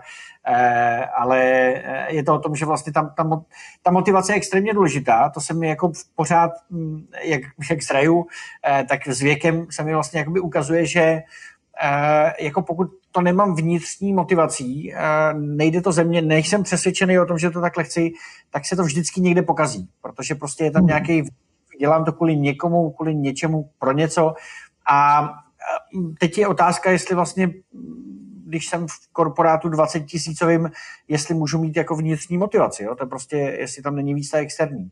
Skvělý příklad, děkuji ti za tu dopravu, za, za ten dopra, tu dopravní situaci autoškolu, protože tam se tam se krásně ukazuje spousta věcí. Já se pamatuju na Jirku Fabiána, který jsme měli na Weisfoře, kde vlastně říkal, že my tady stojíme na červený, i když nic nejede hmm, v Evropě. Když ve dvě ráno prostě je tam červená, ty stojíš prostě jak pitomec na foru. Eh, v Americe to mají tak, že když nic nejede, tak můžeš aspoň odbočit jako doprava, protože to asi zvládneš. To se mi líbilo, to bych zavedl i tady. A v Bangkoku to máš tak, že prostě jako jediný pravidlo je, že jdeš dopředu a, dá, a, a jako řešíš sám sebe, jo? nesmíš souvat. Jo? A tím vlastně neděláš danou situaci. A to je strašně zajímavé vlastně, jak se s tím vypořádat a naučit se to, že blinker je ukazatel směru a to je jediný, co musím udělat v té dopravě, abych se nenaboural, když budu někam odbočovat, tak mi to přijde, že při tom leadershipu je to podobný. Vlastně musím, musím umět určitý malý dovednosti, abych vůbec jako zvládal vlastně některé situace a některé ty styly. My pak pravděpodobně k tomu situačnímu leadershipu dáme víc materiálu k tomu, aby se lidi zvědomili, co tam, je, eh, co tam je za všechny ty dovednosti, jak zvládat delegativní, autoritativní a, a koncenzuální a tak. Um, mám tady takový jenom, uh, pojďme k té manipulaci. Jakože často, um, a ty se tomu věnuješ, vlastně v případě vyjednávání je ta manipulace vlastně tvým denním chlebem, ona vlastně jako vyjednávání je manipulace jednoho z druhého a kdo umí líp manipulovat, ten líp vyjedná, mám takový pocit trošku. No. A, jako, že opatrně. S tím bych spíš nesouhlasil. No. Přesně to, ale jako pojďme teďka k manipulaci. Mně manipulace přijde extrémní, jako skvělý příklad zacházení s mocí. Jakože přijde mi to, že je to jako vědomí zacházení s mocí eh, možná ještě nebezpečněji, než když jenom prostě jsem zvyklý ze své podstaty fungovat jako autoritativně. OK. Já to přemostím teda eh, třeba nadužívání konzultativního stylu, to znamená ve chvíli, kdy konzultuju a tam se lidí na názory a nápady, ale jsem, jsem už stejně dopředu rozhodlej, tak eh, začnou lidi vnímat jako manipulaci. Jo, proč se nás teda ptá, to nás jako testuje, zkouší, nebo, nebo to jako on hraje tu hru, že když my řekneme, že je to jako náš nápad, tak jo, někdy lidi koučování takhle definují, že říkají, no to je přece ta metoda, jak otázkama dovedu lidi k tomu, co chci já. Ne, to je manipulace. Jo, někdy tohle, tohle je hezky i, i v párech, jo, a já, já bych teda to rád i třeba genderově vyvážil, jo, že ty jsi mluvil o té manželce, který, jo, a že znám, a teď ještě trošku právě odbočím, že znám i lidi, kteří eh, v rodině uh, uplatňují tu moc až neadekvátně. Třeba i, i jedna účastnice jednou říkala, ty tak já už chápu, proč jsem doma vlastně nešťastná, protože ona byla natolik dominantní, že ten její muž šel do submisivity do pasivity a začal říkat, to víš, jo, lásko, všechno, jak budeš chtít ty. A ona po jisté době začala být vlastně nespokojená, že ten chlap nemá ty koule, že jo, a on možná z důvodu toho, aby se furt nehádali, tak, tak ustoupil, ale pro ní to začalo být zase trochu pas, že vlastně vnímala, že pak nemá tu oporu toho partnera. Jo, a e, takže když už jsem o něčem rozhodlej, e, tak bych neměl to třeba konzultovat protože pak to opravdu může být vnímaný jako manipulace. A když bych teda ale přešel teď víc do toho tématu manipulace, tak je potřeba si to nějak vymezit. Tady třeba hrozně hezká knížka Vliv od Roberta Cialdiniho uh, Vliv uh, je, že je to zase kontinuum. Vlastně třeba ve vyjednávání se mluví, nebo on mluví o nějakých principech, které jsou třeba přirozeně používaný. Třeba reciprocita. V Namíbii Eh, byla jedna antropoložka, eh, která napsala knížku, německá antropoložka, která napsala knížku Wenn du musst du geben. Když máš, musíš dát. Protože reciprocita, když já jsem našel pštrosí vejce, a roz, tak jsem se musel rozdělit s ostatními, aby jsme přežili. To podle mě fungovalo i tady dřív, že, jo, jako, jo, že se lidi dělili o něco. Eh, a ty, co měli víc, prostě dávali těm, co mají míň, eh, aby ta společnost přežila. Tady se samozřejmě můžeme pak bavit o nějakých politických, filozofických konceptech. Ale eh, samozřejmě ten princip je v nás zažitej. A pokud ten princip znám, tak já ho můžu začít ohejbat. A uh, Honza Ženatý vždycky se líbilo, když tohle říkal, že, nebo jeho babička vždycky říkal, že, že mu říkala, že rozdíl mezi jedem a lékem je v množství. Jo, já, já někdy říkám, že to je jako nůž. Nůž můžete použít eh, velmi užitečně, že s ním nakrájíte chleba, namažete ho, anebo že s ním někoho pobodáte, jo, nebo někomu vyhrožujete smrtí. Uh, zná je to kontinuum a, a všechny ty věci jsou nástroje, ale ty jsi to řekl jako dobře, pokud já ten princip znám a ta druhá strana ho nezná, a já mám, tím pádem mám velkou moc ho použít. Jo, a tady je marketing. Jo, to je, marketing se vždycky pohybuje na hranici jako ovlivňování a manipulace. Co je ještě ovlivňování, co je manipulace? Když bych šel na tom kontinu dál, tak přirozená reciprocita je, že já když přijdu k vám na návštěvu a přinesu víno, tak když přijete vy ke mně na návštěvu, tak se čeká, že taky něco přinesete. Jo, někdy se stává, že když eh, vám nosí lidi a vy nenosíte nic na návštěvy, tak vás lidi přestanou zvát na návštěvy, protože porušíte nějaký pravidlo reciprocity. Jo, je to studenti, když jsme vždycky chodili pít, že jo, tak občas někdo měl peníze, protože zrovna dostal kapesný nebo vydělával a někdo zrovna neměl, dostal stipendium. Jo, ale ve chvíli, kdy v té partě Eh, přestanete ctít tenhle princip reciprocity, no tak z té party vypadnete, protože začnou lidi říkat, hele, tyjo, tady já už jsem platil třikrát, on ještě neplatil. No. Já to princip je, že, že, promiň, Nejenom, že jsem si uvědomil, že na principu reciprocity fungují všichni ty, co na ulici Háre Krišna ti dají sušenku a pak od tebe chtějí přispět. Jo, já jsem třeba my jsme upravovali jednou pro jednu uh, charitativní organizaci takový ty vánoční dopisy, protože oni v něčem vlastně můžou vyznít manipulativně.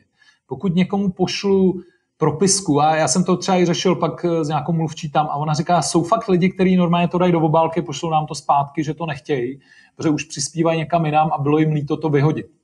Samozřejmě jsou lidi, kteří to uh, buď vyhodí, a vůbec s tím nemají žádný jako osobní jako problémy. A jsou lidi, kterým mi to ale přijde líto to vyhodit, protože že dostanou nějaký předmět a když už teda do toho byly daný ty peníze, tak ale pak mají pocit, že by teda, když už si ten předmět nechali, že by měli zaplatit zpátky.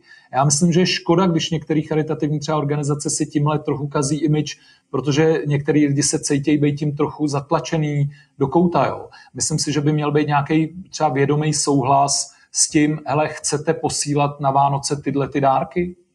My vám rádi něco pošleme a vy nám zase třeba přispějete peníze. Jo.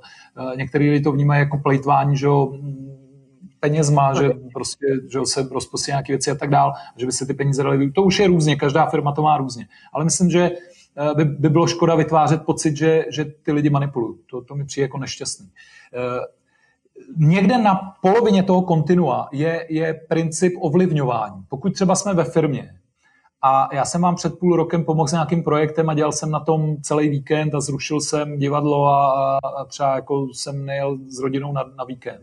A teď potřebuji já pomoc od vás. Tak můžu vzít ten princip a říct, hele, já bych teď od tebe potřeboval pomoc, jo, a ty říkáš, hele, já mám už víkend domluvený, já můžu říct, promiň, ale před půl rokem jsem taky měl domluvený víkend a protože mi na tom záleželo, aby ten tvůj projekt dopadl, tak jsem ti pomohl.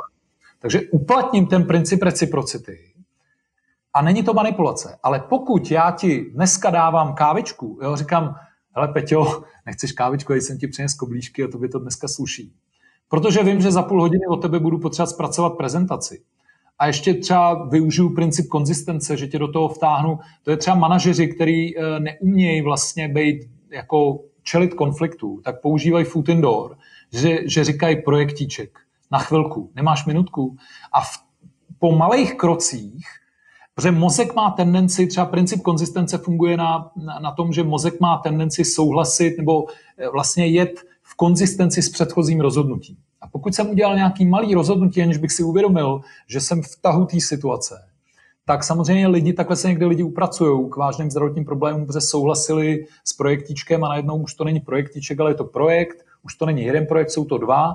Někdy takhle třeba projektoví manažeři uvíznou v projektech, protože si na začátku jako naslibují věci a nedojde jim, že ten projekt nabobtná.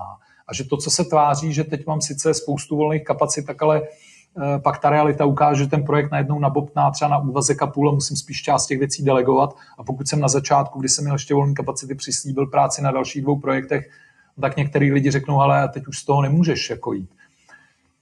Samozřejmě, pokud jsem to neudělal schválně a ty lidi se sami do toho natáhli, tak to není manipulace. Pokud ale já jako manažer nebo jako kolega používám ten princip konzistence a navíc třeba ještě podpořený tou reciprocitou, že eh, pro vás záměrně dělám něco malého nebo nevýznamného, abych od vás chtěl pak něco, pardon, něco výrazně většího, tak to už je manipulace.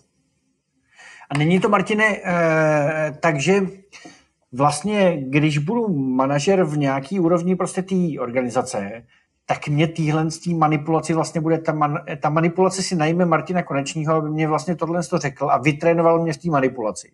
Abych to byl dobrý, aby to mý lidi jako nepoznali, že, eh, že to je projektíček a, a že vlastně potom jako dělají projekt. Eh, tak ale to přeci... Jo, já tady bych to skorigoval. Já tyhle zakázky odmítám a naopak jako e, vždycky se někdy tak s nadsázkou ptám, s jak chytrýma nebo hloupejma zaměstnancema děláte. Jako já ani ve vyjednávání lidem nedoporučuji manipulovat, protože Praha je malá, Čechy jsou malí, ten biznis, většina lidí dělá vztahový biznis. Pokud manipulujete, těm lidem to dojde, když ne hned, tak jim to dojde za týden, jo, druhý den, za měsíc a, a poškodíte si vztahy. Takže já spíš lidi citlivu právě na to, jak zachází s tou mocí, jestli nepoužívají třeba manipulativně, aby to nedělali, aby si zbytečně nepoškozovali vztahy se zaměstnancema, s kolegama, s nadřízenýma. Těm lidem to dojde dřív nebo později. Je k tomu, dá se k tomu, Martine, používat něco jako taková vlastní jako retrospektiva, že mně přijde, že eh, ve, ve, ve většině věcí, ve kterých jsem se posunul nějakým způsobem dál a rozvíjel jsem se nebo rozvíjím se, tak je to často o tom, že si to uvědomím. No, to znamená, že si uvědomím, že vlastně nejsem na nikoho naštvaný, protože se vždycky naštvu na sebe. A pak to chci hodit na ty druhý, jo, když mě něco se děje. Tak uh, ve chvíli jsem si to uvědomil, tak najednou vlastně hádky a tyhle ty věci byly mnohem kratšího trvání a mnohem víc to bylo o mně, než o tom prostě porvat se s tím druhým. Jo. Že, um, tak i v tomhle tom případě vlastně ta práce s tou mocí uvědomovat si ty niance, možná i ty styly, který, se kterými pracuji a uvědomovat si chyby, které v tom dělám. To znamená, že třeba teďka se manipuloval, jo? že jsem použil projekt a, a tak. Tak je, je to to ono? Když si to uvědomíš, tak vlastně můžeš na tom stavět a zlepšovat se v tom? Definitivně. Jako to je to, o čem mluvil Radvan, že jo, eh, jak byla ta krize, že i když přichází krize, tak je dobrý dělat debriefing, sednout si a říct, jo, nebo teď že jo, v rámci sítě Red Button někdo říkal, jak třeba řídit meetingy, které eh, jsou na půl jako prezenční, na půl online a někdo tam hezky říkal, takhle my už to děláme x let jako v naší firmě a funguje to, pro, proč na to ty firmy potřebují trénink. Podle mě prostě to vyzkouším, jak to funguje a po týdnu udělám třeba, jo, svolám ty lidi a udělám debrief toho, co tam funguje, co tam nefunguje. Jo, a je to nějaký princip učící se organizace, kdy nepotřebuju všechno, nebo e, jako ty služby přece platit externě, protože se můžu učit z té z té uh, interní zkušenosti a, a v podstatě dělat si nějaký interní vzdělávání. Jo, akorát to, co přesně vídám někdy v těch firmách, říkám, my na to nemáme čas. Jo, my nemáme možnost se setkat a takhle to probrat. Jo, a nebo přesně pak ten manažer to třeba jako neřídí úplně efektivně, takže ta porada, a to se tam i ten dotaz, eh, ještě si vzpomínám, že tam byl dotaz, jako když třeba manažer říká nějaký nápady, nebo eh, pokud chci, aby lidi sdíleli nějaké třeba zkušenosti a nápady, tak bych určitě, a zvlášť pokud vnímám, že jako manažer tam mám třeba úctu nebo autoritu, nebo se mě lidi bojí na druhou stranu, tak bych určitě neměl začínat svým nápadem, protože ve chvíli, kdy začnu ještě, to je hrozně hezké, já pouštím ukázku z film, ne, seriálu Čtvrtá hvězda, takový ten český sitcom Davidského divadla, že Krobotová a tak dál.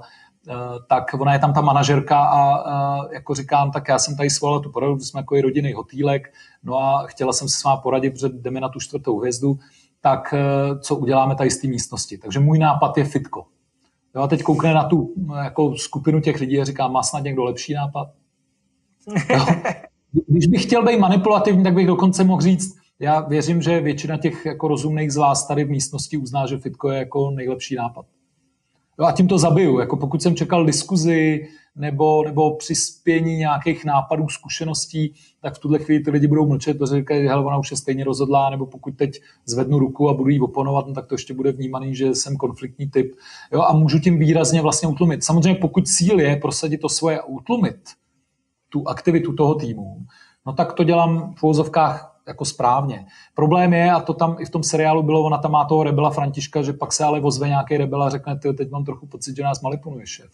Jo, že, že, se vám voz... a, a, pokud tyhle lidi tam dlouhodobě usurpují, tak mi odejdou, že ty lidi říkají, že tady se nedá fungovat, on zase jde nějakou svoji poradu. A některý lidi, když pouštím tuhle ukázku, jak je vtipný, že říkají, to je jak u nás. Jo, a, a za, zajel, se, zajel se pojem fitko, hele šéfe, jdem zase fitko. Jo, nebo mimochodem výborný. Tohle je asi, to, to je skvělý dárek od tebe vlastně těm lidem, že, že prostě to vidějí a pak si řeknu, hele, jedem zase fitko, jako nemanipuluješ nás tady. Jo, jo, jo. Tohle to mi totiž přijde jako do budoucna.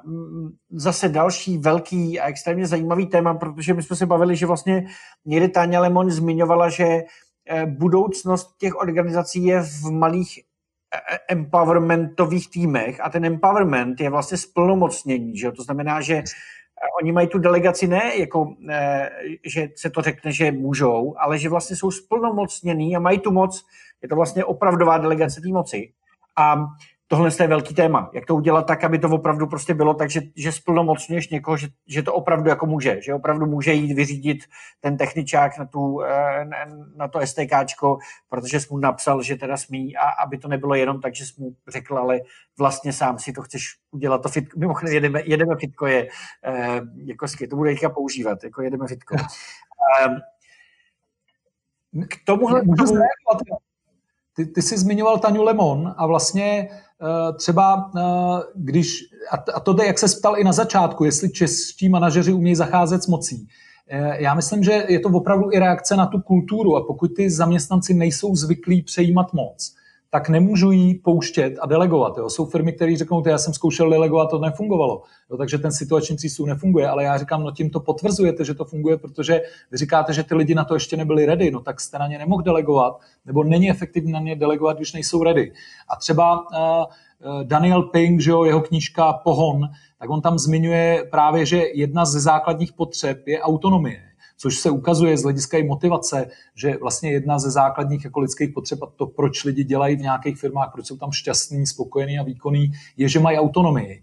A právě uvádí tam příklad firmy Atlassian. Většina těch příkladů teda jde z oblasti IT, kde hodně těch lidí je vlastně mentálně jako velmi zralých, zkušených, dělají velmi specifickou práci, takže nepotřebuji, aby jim do toho někdo kecal.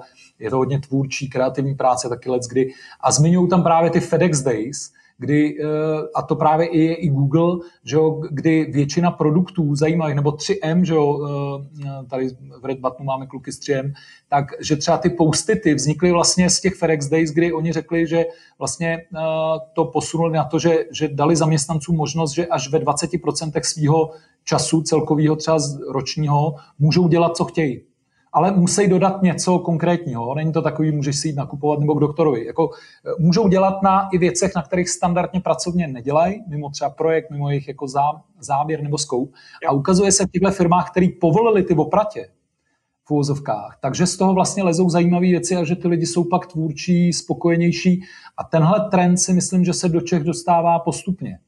Eh, ale myslím si, že to přesně musí být ruku v ruce nejenom, a ty jsi zmiňoval, když jsme se kdysi neformálně bavili toho generála McChrystla, ten tým týmů, eh, eh, jak fungují třeba ty americké jako zásahové jednotky vojenský, že, tak, že potřebují velkou míru autonomie, aby mohli v těch oblastech fungovat vlastně a, a zvlášť, když je odříznou od nějakého spojení, tak aby vlastně jako mohli být samostatně funkční tak eh, on ale sám říká, že vlastně, aby tohle mohlo fungovat, tak přesně zmiňuje zase nějaký, nějakou podmínku, je, že, že ty lidi musí být opravdu informačně propojený. Jo? Mluví o nějakým vlastně kolektivním jako vědomí toho, nebo on, on zmiňuje nějaký jako eh, level of consciousness, nebo jo, míra toho, jak sdílí ty lidi informace, že si musí důvěřovat, že musí být opravdu na sebe napojený.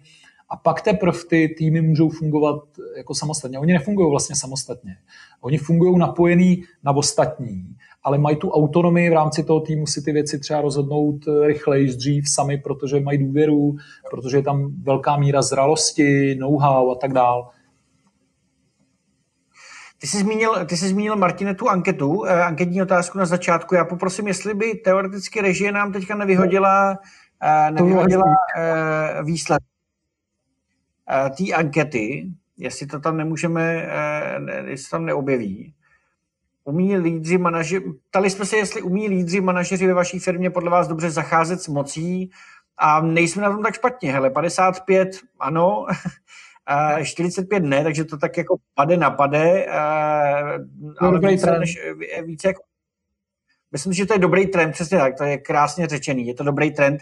A výherci jsou e, v podstatě Ester Fischerová a Markéta Vaňková. To jsou e, dvě slečny, paní, který, paní nebo slečny, který odpověděli v tom pořadí a vyhrávají dárkovou kazetu od Sonentoru. Tady roste štěstí e, se skvělými čaji.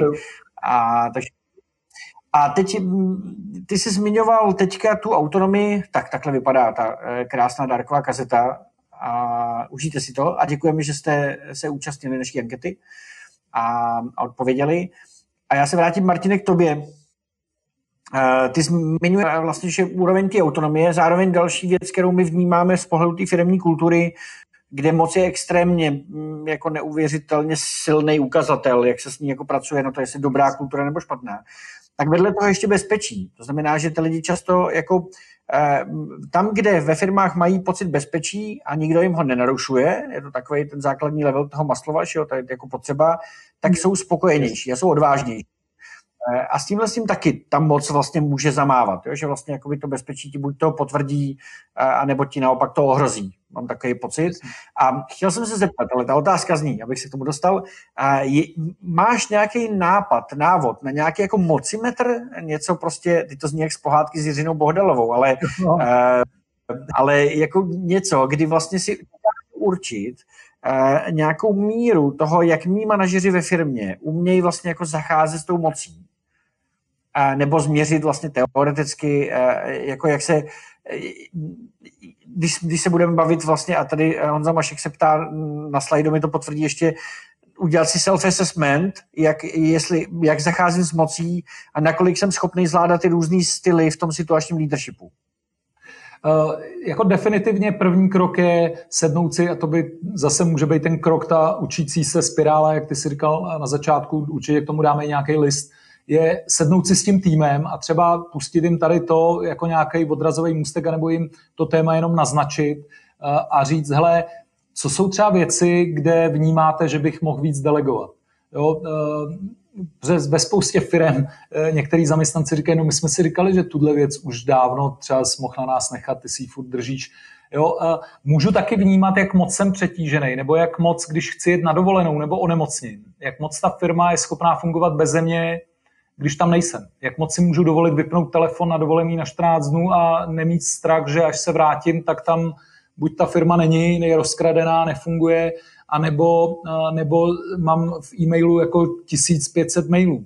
Jo, jako tam, kde efektivně zacházím s mocí, tak by ten systém měl fungovat i bez. Eh, to znamená, když odjedu na dovolenou, tak předpokládám, že většinu mailů je schopný řešit můj zástupce. Jo? Nebo, nebo někdo jiný tu agendu prostě převzít. Jo? Pokud tohle není, tak to znamená, že minimálně nezacházím efektivně v tom smyslu, že vlastně, když tam nejsem, tak se to zastaví. Nebo nějaká část té práce se zastaví. V některých firmách je dokonce podmínka, aby vás povýšili, že musíte mít vytvořenýho vlastně zástupce. Což samozřejmě znova že jo, proč lidi, ne, to je hezký téma, taky proč lidi nedelegují v korporátech je, že samozřejmě, když tu moc pouštím, no tak jsem snáš nahraditelný, přestávám mít exkluzivitu a samozřejmě, když jsem nahraditelný, tak si i hůř třeba vyjednávám platové podmínky, protože ve chvíli, kdy se nedohodneme, tak hm, tam za mnou je jako o krok dál můj nástupce a ten to umí převzít. Takže lidi různě strategizují. Jo? A samozřejmě ve firmách, kde je zdravý prostředí, kde naopak se cení to, že vy si vytvoříte zástupce, protože ta firma umí fungovat bez vás, tak to je přece to žádoucí. Takovýhle lidi já v té firmě chci a chci je pak povyšovat. Jo, to je moment, kdy já můžu expandovat do zahraničí, protože když jedu na měsíc na služební cestu, tak se mi to nezhroutí v té Praze nebo v těch Čechách. Jo, takže eh, i míra třeba expanze té firmy a to, jak ta firma roste, ukazuje, jak je zdravá, jestli se tam jako dobře zachází s tou mocí. Samozřejmě jsou i testy, je test situačního vedení, který eh, vám umí změřit, jak třeba preferujete ten styl a jak eh, vlastně ho používáte adekvátně, že to má i takovou výkonnostní složku, takže si můžete i sebe reflektivně vlastně otestovat, jak dobře třeba s tím stylem zacházíte nebo ne. Ale definitivně jako pro mě nejlepší zdroj, jo, samozřejmě každý test má své limity, je jít do toho týmu a těch lidí se zeptat a říct, hele, kde vnímáte efektivně třeba můj způsob, jak zacházím s mocí a kde neefektivně. Některý lidi říkají, to přece nemůžu udělat. No pokud je někdo, kdo nemůže tohle téma otevřít, no tak už to je podle mě primární signál nebo symptom, že se tam děje něco špatně. Nebo ne, já nechci říct, možná špatně, špatný, moc silný slovo, ale neefektivně. Pokud nemůžu ani to vlastně téma... Mě bavilo, kdyby... No, promiň. Jo, kdy uh Eh, se to, to naše povídání eh, stalo takovým tím, že to pustím, jak jsi teďka zmínil, že to pustím do toho týmu, podívám se na to s tím týmem a vemu si pak pracovní listy, kterými připravíme prostě a budu s tím pracovat tak, že vlastně uh, jako s tím týmem rozpoznám, čem jsem dobrý a jaký styl mám jako, jako šéf prostě funguje, jako na něm zapracovat a jaký mi jako dobře funguje. A, a vlastně a těch, těch nástrojů podle mě bude mraky a určitě nám dáme nějaký hinty vlastně, jak to pracovat. Mě zajímá ještě jedna věc, kterou jsem všimnul, když jsem vlastně sledoval různé tvoje ještě rozhovory a přednášky, tak někde si zmiňoval, že ty pracuješ vlastně s elementama jako voda, vítr, eh, země, oheň jako, eh, a to je nějaká svým způsobem jako typologie vlastně osobnosti, tak jestli jsem jako ohnivej, ty si říkal, jsi vzdušný, takže si nepamatuješ svoje věci, musíš mít diář a, a um, uzemněný člověk, prostě země uh, má všechno nalajnovat, jezdí furt do Chorvatska na dovolenou. Um, je dobrý to skombinovat, teda, to znamená poznat sám sebe z pohledu nějaký typologie, to znamená, jestli jsem víc uzemněný, to znamená, těžko se mi deleguje, protože nejvíc, nejlíp si to udělám sám, a nebo jestli naopak vlastně v tom mám bordel, takže když to někomu deleguju, tak nevím, co jsem delegoval. A pak teprve pracovat s pilováním těch stylů eh, v tom situačním leadershipu. Uh, určitě to má na sebe vliv. Já teda uh, s, my jsme, že jo, to je kverovský, jo, kverovský produkt, takže my jsme pracovali s živlem, já s ním aktuálně nepracuji, ale samozřejmě tím, že si mám bohatou zkušenost na pozadí. Řeknu výzkum, který jsme dělali v jedné velké firmě, jsme otestovali asi 80 Eh, jako board, board minus jedna, board minus dva lidi prostě, kteří byli v exekutivě a bylo zajímavé, jak si říkal ten mocimetr, jo, že statisticky významně tyhle lidi preferovali delegativně koncenzuální styl. A zároveň, když se, jsme se dívali i z hlediska, jako, protože to byla firma, která eh, používala živly, eh, čtyři elementy, tak vlastně tam zajímavě bylo jako vysoce zastoupený vzduch a oheň. Jo, že, eh, že v tomhle vlastně, jak jsem říkal, ty vzdušný, takový extrovertní lidi mají tendenci vlastně svolávat ty porady, chtějí se o tom bavit, protože to je to, co je sítí energeticky. Když je toho ale moc, tak ta firma vázne. Lidi mají plný kalendáře meetingů a, a vlastně jako neví kam dřív a to, co se tam ukázalo jako velmi neefektivní, že pak spousta lidí říkalo, hele, já na ten meeting nemůžu, běž tam ty. Že to relativně snadno delegovali. Problém byl, že ale nedali těm lidem tu pravomoc to rozhodovat. Takže některý lidi seděli na meetingu a říkali pak, ty, ale tohle já nemůžu rozhodnout, to musí můj šéf. Jo, to. A ono se ukázalo, že třeba oni neměli agendy na různé meetingy a pak se zavedlo, že když už svolávám meeting, tak musí mít agendu. Takže pokud chci rozhodovat něco koncenzuálně, lidi by minimálně měli vědět, jestli to je informativní porada nebo rozhodovací porada. A pokud pošlu někoho na rozhodovací poradu, tak mu zároveň musím delegovat tu pravomoc, aby tam mohl za mě nebo za ten tým zvedat ruku. Pokud tohle nemá, tak oni zjistili, že až třetina porad, nebo za prvý zjistili, že tráví snad třetinu roku na poradách, což je trochu vyděsilo. A ukázalo se, že snad, jako, a teď plácnu, jo, já jsem vzdušný, 30 až 50% těch porad eh, bylo neefektivních právě z tohohle důvodu, že se pak museli přesouvat, rušit, protože tam lidi delegovali eh, svoje podřízení, kterým ale už nedali tu pravomoc, nebo ty lidi se trochu zalekli toho, že najednou na nějakým eh, jako důležitým meetingu mají zvedat ruce a mají převzít odpovědnost najednou za, za to, že s něčím souhlasili nebo nesouhlasili. Martine, máme, máme vlastně poslední minutku. Eh, já to zkusím tak rychle eh, zarámovat, eh, nebo tak mi přijde poznat sám sebe, svůj styl řízení nebo o svoji osobnost. Dáme materiály k tomu, abyste měli ty situační, vlastně ty styly řízení podle těch situací Hrozně se mi líbilo, když jsi zmínil, že vlastně jako funkce situace, že to není funkce osobnosti, ale že to je funkcí situace. Ta situace vytváří vlastně tu potřebu toho leadershipu eh, nebo toho stylu. Eh, komunikace je extrémně důležitá, vnitřní pohon, co mě jako pohání v tom, proč to tak chci udělat. A eh, mohl bych si s tebou povídat vlastně jako další tři hodiny a určitě to někde jako možná navážeme, protože mi to přijde extrémně zajímavý. A já jenom navážu, jak jsem mluvil i o Radvanovi, o Kvedu a o těch živlech, tak řeknu jenom divákům, že vlastně připravujeme debriefingy různých těchto z těch vysílání, takže se i připravuje právě s Radvanem vlastně debriefing toho vysílání, který bylo úplně první na Home Office TV, s Radvanem to povídání bylo úplně první. Takže teďka se ladí datum. Martine, já ti moc krát děkuju. Chceš ještě na závěr jednu větu, rychlou, něco zkázat našim Já taky moc krát děkuju a Doporučil bych lídrům nebo tady z toho tématu, aby fakt byli víc všímavější, kdy a jak s tou mocí zacházejí a případně se nebáli otevřít to téma v týmu a nechat se navigovat tím týmem.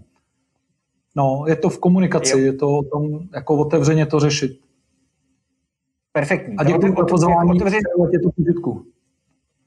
my hrozně děkujeme, že jsi byl tady. Uh, uvidíme, jak se lidem vlastně naše povídání líbilo, protože na slajdou můžou dát teďka zpětnou vazbu, uh, jak, se vám, jak se vám dnešní přenos líbil, jak se hvězdičkovat nás.